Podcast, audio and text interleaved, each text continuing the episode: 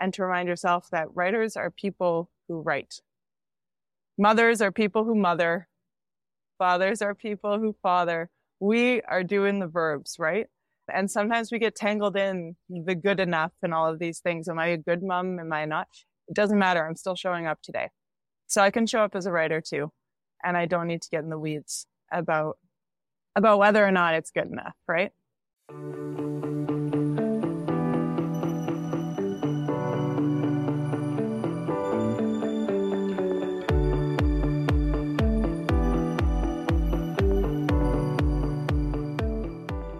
Welcome to episode 22. Today we have a guest that I'm very excited about. I've actually been on our podcast before a few years ago. So you know, it's good to have of ours this time. But Libby is a friend. She is a facilitator, a writer, a mom. She's published a book called Babybytes. It's a book that I'm very excited to speak about today. So you're going to hear us get into it a little bit. Libby is a graduate of Alt MBA she has a creative writing certificate from Writer Studio, Simon Fraser University. She has a Bachelor of Arts from the University of Winnipeg, a certificate in project management from University of Regina. She speaks French and English. And I know this personally because I talked about it a few times. She's traveled to so many countries, including some close to Nigeria. I'm excited to have Libby on the show with us today. Libby, welcome. Thank you. And thanks for having me on. Yeah. This is I was looking at the calendar. This is probably four or five years from when I was on your podcast.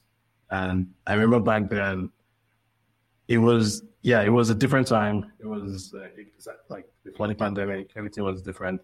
But since then, we've kept in touch in many ways. A lot have happened in your life. I'm just curious, how has things been for you? What are like some of the biggest changes that have happened since then? You got it. Oh my gosh. My last podcast episode, I was delighted to see that you wanted to chat. One, because we'd get to chat. And also, I haven't been on a podcast since I put out my last podcast episode. And I did love it. And that was in March 2020. My last episode went out the week before my city shut down. And coincidentally, that was also the week that I was 40 weeks pregnant. So 40 weeks is the due date. So all of that was at once that I went through this transition of what I was doing to this new path in life, but then also everything in society changed radically. So I had my son at 42 weeks, two weeks overdue. It was a great catalyst creatively for me and ended up publishing a book, starting a business I didn't expect to, but really, all those conversations from the podcast that I'd done were some of the greatest conversations I had to carry me forward into a lonelier time, into a more uncertain time. I remember like the podcast was called the Traveling Mind podcast. And I remember like it is the podcast about traveling, but you found a creative way to make it about, you know, conversations and people's mindset, people's creativity, people's exploration not just like physically traveling, but also exploration through life, through different experiences. What inspired you to create that podcast? And you know, if you can think back to some of the conversations you had, what are your favorite conversations from the show? Oh, great question. What inspired me? Well, I had it in the back of my head. I, I think that you have a journalism background, Tobi. Yeah, I yeah. never did that. And I always had this itch to get to know people better and interview people. And I've always been really people oriented. So my friend uh, Mark, he actually, he still has his podcast. It's called the Rise Up Pod podcast, Rise Up. And he interviews bakers. It's quite mm-hmm. unique. He's done almost two, 200 episodes. So he'd started that for some time and I was, it was in my head. I got to do this. I got to do this. And then I saw Obama speak actually in Winnipeg. He said something that made me miss out. I was there. You were. Hey, Tony, we met each other before we met each other. so, so yeah, I attended as well. And he said something that just made, like, moved me. And it was, how do we create a global community that recognizes one another? And that's always been like anytime I've traveled, I've had all these fears before I've arrived somewhere or thinking ways it's going to be. And then it doesn't turn out that way. And it turns out that we're all quite human. And those things happen so often. And so I wanted a podcast that would reflect the travel that I love, which is slower, which is more thoughtful, which is really human centered. It's not about places and destinations. It's about how the person is hoping to change and learn about humanity. So so that's why traveling minds to me it was like let's let's take this let's let's push the boundaries on how we see travel and herald travel because I think there's a lot more to it. I think you become a good traveler from home and the way you think. That's very interesting because I don't believe you guys had met before. There was an event, I don't know how to pronounce it, but like you spoke at an event where they give you like six minutes or six seconds. Oh, Do you remember? in Cha minutes? cha. Yeah, Cha, but- yeah, we Yeah. get the yeah. I think Libby said he will. PechaKucha. and I think she spoke as well. I remember clearly, you spoke. So I don't know if you guys had met, but before how long you had met. But I think that you saying what you just said about like the quote that stood out for you from Obama, it makes so much sense because I remember when you spoke at that event and you spoke about traveling and I don't know where you had. I mean, this was a few years back, so I can't remember everything. But I think you just came from an African country, if I'm not mistaken, and I don't know which one. But for someone, okay, obviously Africa is big, but for someone who maybe Africa would feel close, like the different parts of Africa, right? But I'm from West Africa. But you probably went to East Africa, and the way you spoke about East Africa, to be honest, I really commend you for that because even though I'm West African, I don't think I'll be able to explain the culture the way you did. And then just seeing someone so curious and like you came alive talking about the experiences and you didn't care where you had to stay. You didn't you didn't feel anyhow like you weren't all about like the luxury or like the fancy. Like you were just so down to earth and it was so beautiful to see. I don't know if I can do something like that, but it was beautiful to see and how you had backpacked for how like for a while and you were just going like wow and so coming from that to like you know that life and then now like i can imagine how different it is but that was very beautiful Oh, thank you. Thank you. That's really kind of you to say. There was, when I first left home when I was 18, I wanted to go to Ireland. I had that in my head. And actually, at the Millennium Library in Winnipeg, there was a speaker coming and he was a traveler. And the thing that he said was, people create the paradise you find. And so that really stuck with me. And it was like, if, if I can trust in people, I think I can go anywhere. And those were some of the conversations that on the podcast that I found. And Tobi and I were in the same cohort for PechaKucha. And uh, so we spoke on the same evening and, and the same sort of thing gets revealed that it's like, oh, what are the stories within this person I want to know? Right. I think if that's Yeah. how we travel first, then we have a pretty good shot. Yeah. And I really, and to give context, I enjoyed my time in, I was in Benin in West Yeah. Africa. And uh, so I spent six months there, and that was a part of a practicum program that I was in because I studied international development, and that was a part of that. But what I found during these different stints, like when I lived in Ireland and when I lived in Benin, and then I did some backpacking with my spouse, was uh, those qualities that you mentioned that maybe to show up and be humble to show up and Yeah. take some have some courage and ask some questions of people and try to get to know people you might not otherwise i think that's what we have to pack when we're going on a trip I remember moving to Canada as a a 16 year old. I remember moving to Winnipeg specifically. I remember the night that I arrived in Winnipeg. I remember stepping out of the airport. It was like, I don't know, minus 40 or something. And as soon as I stepped out of the airport, I stepped back into the airport because it was just of a shock. The temperature was a shock, but I know there was a lot of things that were going to be a shock to me. And I can imagine going, and that's one country, that's one city. I can imagine traveling from city to city, country to country, and new environment, a new community, a new culture that's different from what you might be familiar with.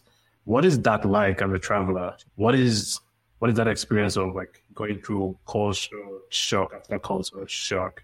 And is there like a moment from you know, your time traveling that helped you understand how to navigate, you know, the different cultures and perspectives that you were interacting with? I thought that it got perhaps easier or more straightforward as I changed cultures more often.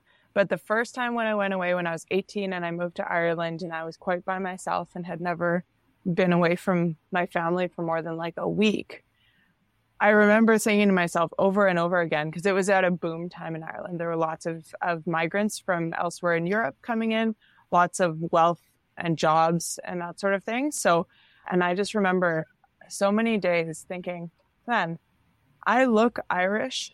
I speak the dominant language here, and I'm finding this so hard to be here. I can't imagine. It just gave me such a reality check. That was the culture shock to me was I've been living in Winnipeg my whole life and taking so much for granted in terms of feeling like I belong, like I have a home, like I have roots, all of these things, right? So for me, that was the most surreal was that long lasting homesickness because I was there for a year. That was a big thing. And that always stuck with me. That culture shock of realizing the culture I had been in for so long. Like it wasn't so much about what was going on in Ireland as much as the reality check of my thinking and assumptions, right? So it was interesting. I studied international development and before that practicum in West Africa, there's a lot of prep in terms of unpacking the invisible knapsack and white privilege and that sort of thing. And that, that was some time ago.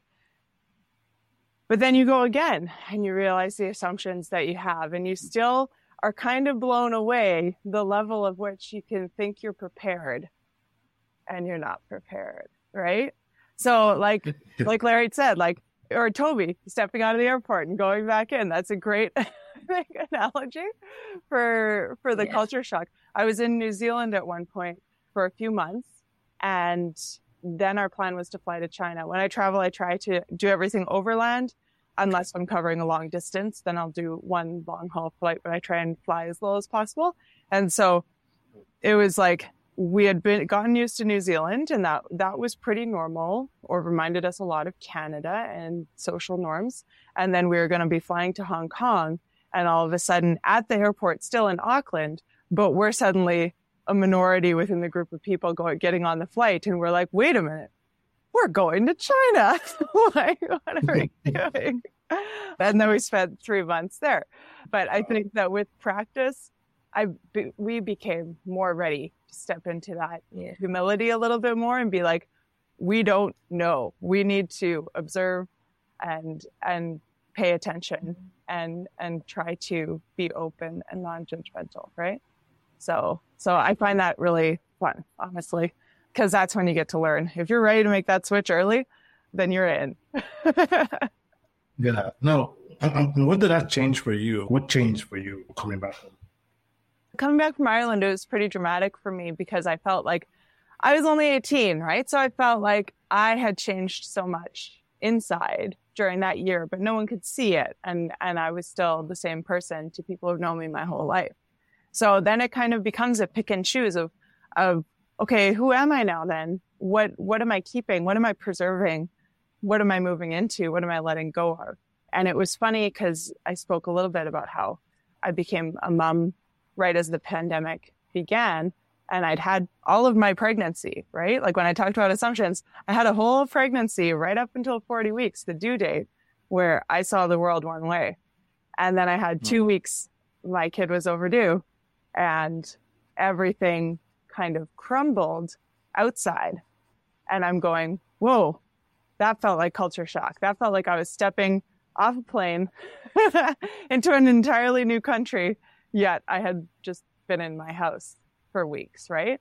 And that identity yeah. change after having a kid, then I'm trying to pick and choose. It felt a little bit like coming home from Ireland that trying to pick and choose what parts of me can I preserve? What parts do I want to let go of? Where do I go from here? But there's a lot required of you in that phase of life, right? So, so it's all kind of felt reminiscent of anything I learned mm-hmm. from traveling I've tried to carry forward because it's really generous of people to have folks into their country. and and to anyone who's welcomed me on arrival or let me I've done some couch surfing, all of those things. Anybody who's opened their door or cooked you a meal or or you know, shown you around or pointed you to the bus stop. That exists in every new experience. that sometimes we need a person or a place Yeah. or a home, right? That I mean that that that's true because most times when we think about vacation, like traveling, most of us think of like you know the beach, just want to go somewhere fun. You don't think about like all the things you just explained. Like I wouldn't think of traveling and then think of oh I'm going to go count salt. For some reason, there's still that part of me that wants a fancy vacation. But- Could It's it fine. be that you have an 18 month old baby and it would be really nice? I know. And right now I can't go count. I can't. My desires have completely changed. Do you find like a part of you missing, like, oh, I wish I could just travel again, or like, how's that been for you? You know, like just as a mom, what's he gonna eat? Breakfast, lunch, dinner, snacks, all of those things. So, like, do you find like a part of you missing, like, oh, I wish I could just travel again, or like, how's that been for you? You know, like just as a mom, yeah. something that you really love doing. Well, I I learned a trick. I learned something from two people I spoke to on the Traveling Minds podcast, and one of them was your dear Tobi, and another one was Daria Salamon. And what they have in common is that they're both authors. And towards the final episodes of the podcast, when I started inviting authors on, I was like, these folks are having a good time. They can go on an adventure. They can choose the trip or the adventure. And it requires a lot of empathy and reflection and going deep. And they can kind of choose the path, right? Like Daria had literally traveled with her family of four for a year and wrote a book about it. But Tobi Oh, chose a subject area that he was interested in that was provocative to him and created a world, right? Like wrote a fiction Mhm. novel, right? So for me, that was what stuck it stuck out to me and I admired while working on that podcast in particular. And after having my son, that was what continued to stick out to me because my grandma had penned a book, like literally in calligraphy. She lived in rural Manitoba on a farm. And so she wrote that after her kids moved out. So, so that's always been a part that I considered a part of identity and meeting writers and how I could see that they were going on trips. And I've also met people who have gone on trips and it seems like they haven't traveled a minute, right? Like, like where, Yeah. where they didn't take anything in or, or didn't, Yeah. didn't enjoy it perhaps or see what was, wasn't able to appreciate what was in front of them. So, so that to me really helped me as a mom bridge those Yeah. parts of me that I can Yeah. write adventurously Yeah. and kind of create that from home. And it was a lifesaver in the Yeah. pandemic. Another thing that really was lovely was that that summer my spouse was on parental leave and I'm self-employed. So we both had the luxury of time for about six months and we were Yeah. able to camp still. It was campgrounds weren't shut down and, and we, so we were able to take our kid on as an infant on a whole lot of camping trips. And that felt like both travel and something that's really close to home for me um, and how I was raised. So those things definitely helped, but it's it's amazing, isn't it? and the sides of you that come Yeah. out after having a kid. Yeah.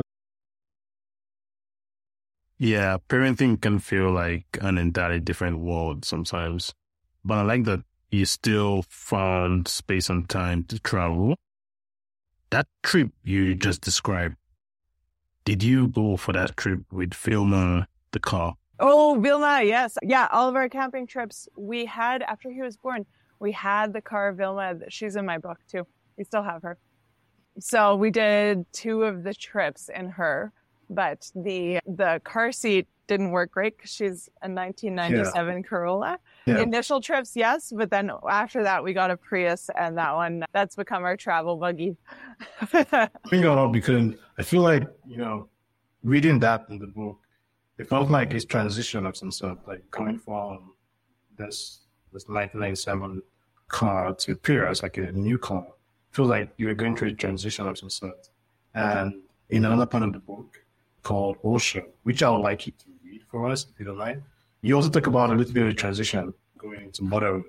Some context. The book is essentially your experience throughout the, the first nine months of being a mother And I think you captured it beautifully in the way you know you really just share about you know, how you're feeling, changes going on around you, how you kind of see life now. Now that you're a mother, you did a great job of processing that and articulating it in prose and poetry. Do you mind reading the ocean for us? Sure, sure. Yeah. It's been a while since I've looked at this. This is fun. Ocean. The Canadian prairies are landlocked. Basically, the furthest you can get from either Atlantic or Pacific Ocean in this giant country. The ocean and I, we don't know one another personally. Instead, it's an acquaintance I visit whenever the opportunity arises. Before becoming a mom, I dipped my toe into the world of babies. I've babysat, fed babies, changed diapers, but never for longer than a few hours. But now I'm deep into this motherhood. I delight at its vastness and how it never stops forcing me to adapt. By the same token, I struggle with how much having a baby pulls away from me. The ocean swells in a rising tide, and I alongside it. With each high tide, I love the island of our family. It's immersive, it's fun, it's messy. That's my style. But with low tide, I'm exposed. I don't know what to do with myself. Fatigue makes me apathetic. I'm losing touch with friends that don't have kids. My previous interests feel irrelevant. I've lost my independence. Talking about my baby feels like the only language I've ever spoken, and using the internet to do so is exhausting. I don't know who I am anymore. So the tide rises, it must also fall.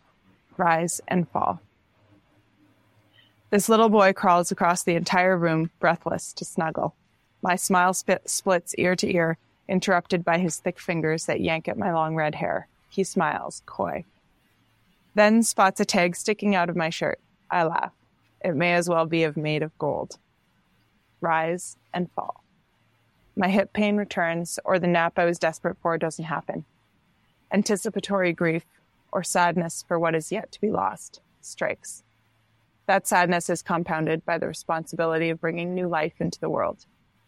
I read the news differently, noticing each and every story of a child lost, the accidents that happen anyway, virus or no virus. My head spins with stories. My heart fears empathy. Rise and fall. I search for poetry as I nurse, as I take the boy on walks, when I can't fall back asleep. I can step outside my head, outside the news feed, and find symbolism, sometimes. The high and low tides have begun to blend. Relentless, unwelcome thoughts become a creative outlet. Low tide becomes more manageable, sometimes. Rise and fall. Just to be perfect was just pause and think. Yeah. like that's that's the perfect response. Like just pause and think. Wow, I mean Yeah. Like- no, that was beautiful. that was actually good. I, I thought, you know, you captured, What? You know, you, you can speak to it better. I of just like what that immediate experience is like for mothers, like the first few days, the first few weeks, maybe the first few months, or what a mother is feeling.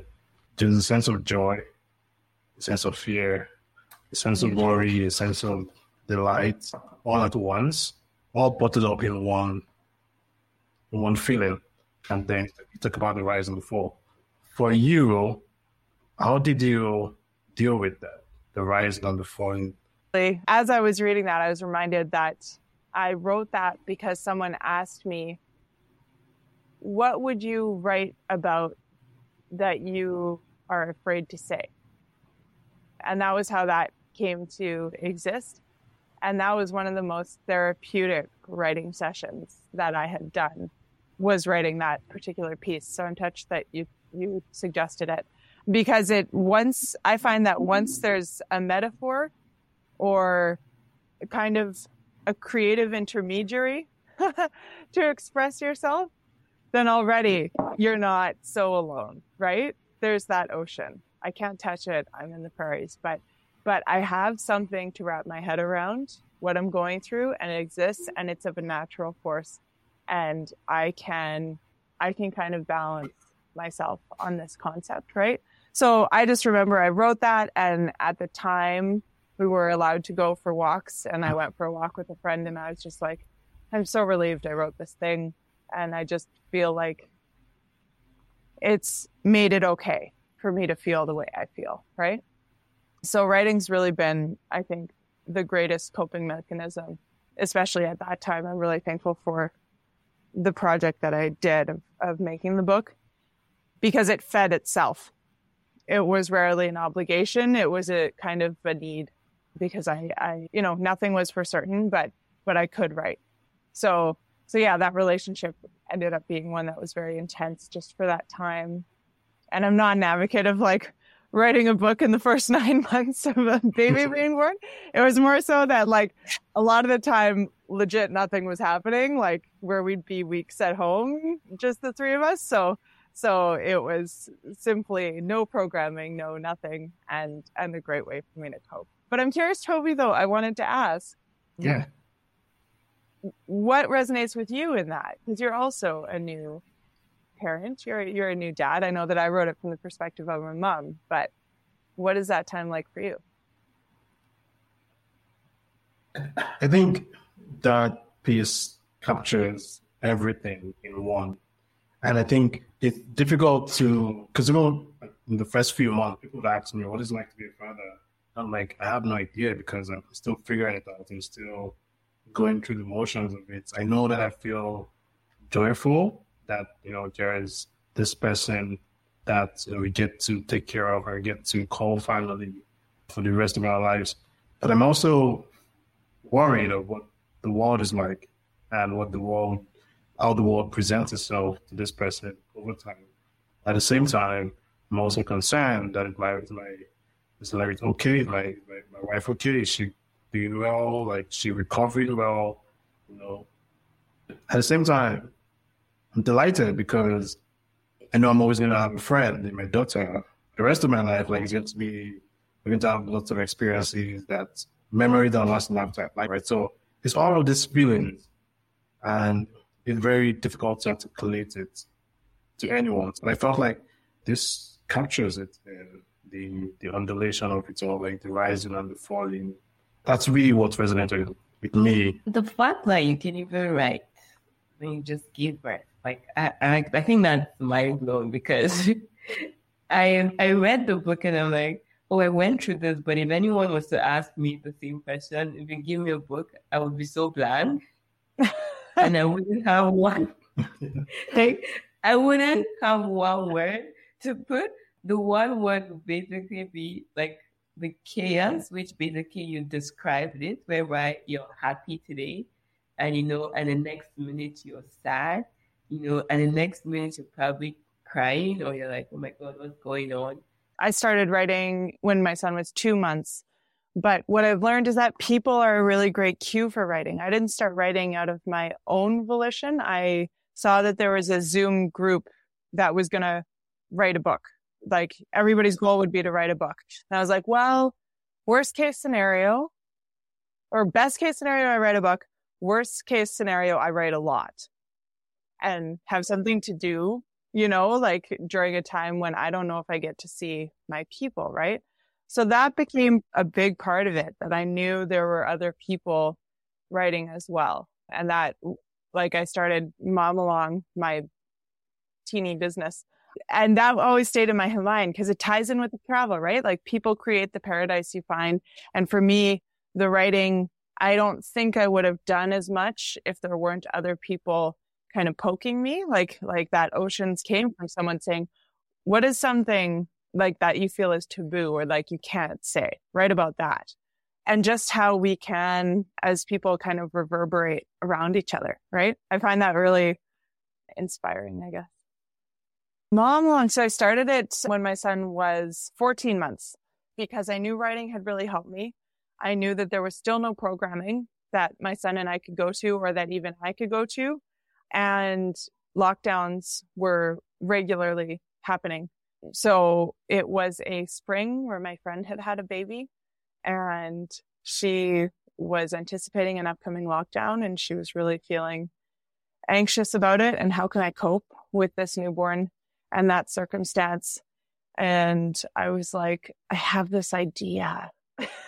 but it pained me mm. because I was like, oh gosh, how do I do this? I'm going to facilitate writing on Zoom. Like, weird. And does anybody even want me to do that? I don't know. But she wanted me to do that. So, so we did it. There was a day, it was a Monday in May, and we did it. Um, and I was very nervous, but we did it and we did it again the next week. And the next week, two other people showed up and we wrote together. And I just tried out different writing prompts that I thought might be fun or interesting. And I figured that if we can all agree to either have a good conversation or get some writing done, then we just call it a success because we all have babies to manage and I'm facilitating and it's all this thing. So anyway, kept going. We did five weeks with that group. And in the fall, there was another pending lockdown. And I was like, you know what? There's still nothing going on. Like, let's try it again. So found a few more people. So now I've run six groups and it's now like a, I choose between eight and nine weeks, but basically we write together on Zoom, but I set up the prompts and the weeks can vary, but basically it looks at your past of who you were and some storytelling prompts in there. It looks, and then the next few weeks look at the present and at birth stories. And then the last few weeks we write about the future but all the exercises, like for one, I know Tobi, you, you mentioned my car Vilma, and that was in my book. It's an object, but it becomes very symbolic, right? So we've done sessions, for example, where we're just doing object writing. We bring an object that holds some meaning for us. We write about it, but it gives us a chance to gather our thoughts as people who haven't possibly slept or who are a little bit sick that day or whatever, or have their own things going on, or their baby's awake today and he was supposed to be napping, et cetera, et cetera. But you have a chance to collect your thoughts a bit on paper and then go into breakout rooms with people in the same phase of life and tell them about things that matter to you. So it becomes just a really natural storytelling group and community group, really. And it's just been such a thrill and a pleasure because it offers an option. Like last winter, the war in Ukraine had just started. There was a lockdown. There's a lot of vaccine tension. Like people had a lot of stresses around them and keeping their babies safe stuff, you know, and so to be able to be in a creative space, I create the playground, right? There's, there's community guidelines. There's rules so that, you know, we're not looking to fix anybody. We're not looking to, we're looking to tell our stories, tell our life stories and support one another forward. So it's really just a simple group that connects through writing. It's been, yeah, it's been really beautiful because people can take whatever creative risks they want. And, and it blows my mind how people can manage to share a piece of themselves and also receive other stories so fully when there's so many rights and wrongs in new parenthood and things being marketed to you and all of these things. We set it aside, say we're here to write, communicate both either and see what we can do today. So it's, it's a bit of magic you found a way to do something that, you know, school teachers, professors, writing coaches like myself or publishers, something that they find very difficult to do, which is to get people to actually be interested in writing. it's hard. yeah, exactly. So how do you get these moms to focus on writing? How do you get the moms who are going through settling into motherhood? How do you get them to start sharing their thoughts and to actually write? How do you do that? One of the earliest things I say is I tell them about my grandma. Sorry, I choke up whenever I talk about my grandma because I find it so inspiring. She lived on a farm. Throughout her life, she wrote newsletters about her family. And then she wrote a book in calligraphy about her family. Did she have a bunch of writing certificates and degrees and all this background and stuff? No. She made a choice and she believed in herself and in the stories she was telling and the people she was telling about it. And that, that had value. And that to also exist in an isolated setting in a farmhouse or perhaps during the pandemic or anything that can help you to feel like you got it down today. You existed today. And to remind yourself that writers are people who write. Mothers are people who mother. Fathers are people who father. We are doing the verbs, right? And sometimes we get tangled in the good enough and all of these things. Am I a good mom? Am I not? It doesn't matter. I'm still showing up today. So I can show up as a writer too. And I don't need to get in the weeds about, about whether or not it's good enough. Right. So, so I try and connect in some way on that subject that, cause I really do believe it that like, like they've gone through a huge transition, no matter who it is, if they're showing up to this, they've gone through a huge transition and they've, they've already got everything it takes to be in the Momalong because they understand how to verb your way into feeling like the noun. We don't always feel like we're moms, but we still have to do the thing some days, right? So that's been a lovely connection. Once, once we're able to recognize that, I think it's all good. And I'm goofy. So like, I'll, sometimes I write whatever and I'll read it out loud word for word and, you know, break the ice and, and make, make those things happen so that we can throw good out the window and simply be people who write. That's very interesting to hear. I don't think I've ever heard of anyone create a session like this for mothers. And um, how rewarding has it been? You know, you gather with moms every like seven to nine weeks and then you write. Like, how has that made you feel? How has that been for you? It's been like such an obsession and so exciting. Having people come together, the things they say about the sessions, but also like I just started Instagram in January for it and I've been running it for almost two years without any social media and it's just been word of mouth, right? So that's been just a huge testament to the dynamite people who have taken this thing. Like it took courage to offer it, but they've participated courageously. They've tapped their friends on their shoulders and said, Hey, I needed this and I didn't know I needed it. And I'm really glad I did it. You know, that sort of thing where they've done the sell on my behalf, which has been really incredible. I think it's also connected to the pandemic as well. And I have noticed that this year it's been smaller cohorts than last year for sure. So I think I have some work to do as well because I love it I love it to bits. So I need to continue being able to do it. But registration has been lower this year. And I anticipate that I need to create something as deeply valuable, but that meets people where they're at now. Because as I was creating this, I often ask myself, what do I need? What, how would, how could this be immediately rewarding for me? And so it's like, okay, well, I would love to write about places today and like kind of get a sense of home with people. So that's what I would do one day. And that's how I would create a session, right? Of what I needed. But now with me not being a new mother, you know, I have a three year old now. I want to create something deeply relevant, but also meet people at the stage they're at now, especially in this post pandemic climate, right? So, so I have some work to do this spring and summer. I want to launch another session in the fall. And, and that's definitely, I'm looking towards how do we create something deeply meaningful that leaves people space for their own brilliance so that they can have that eureka. I am creative. I never thought of myself that way, or I never thought I'd tell that story. to a bunch of people I don't know. And I'm so glad I did, or that, that relief, or even to write the first page of your birth story, something like that, right? Like these are all big things. I want to offer that. But I'm thinking I need to have some in person component potentially, something like that to make it, yeah, meet people where they're at now.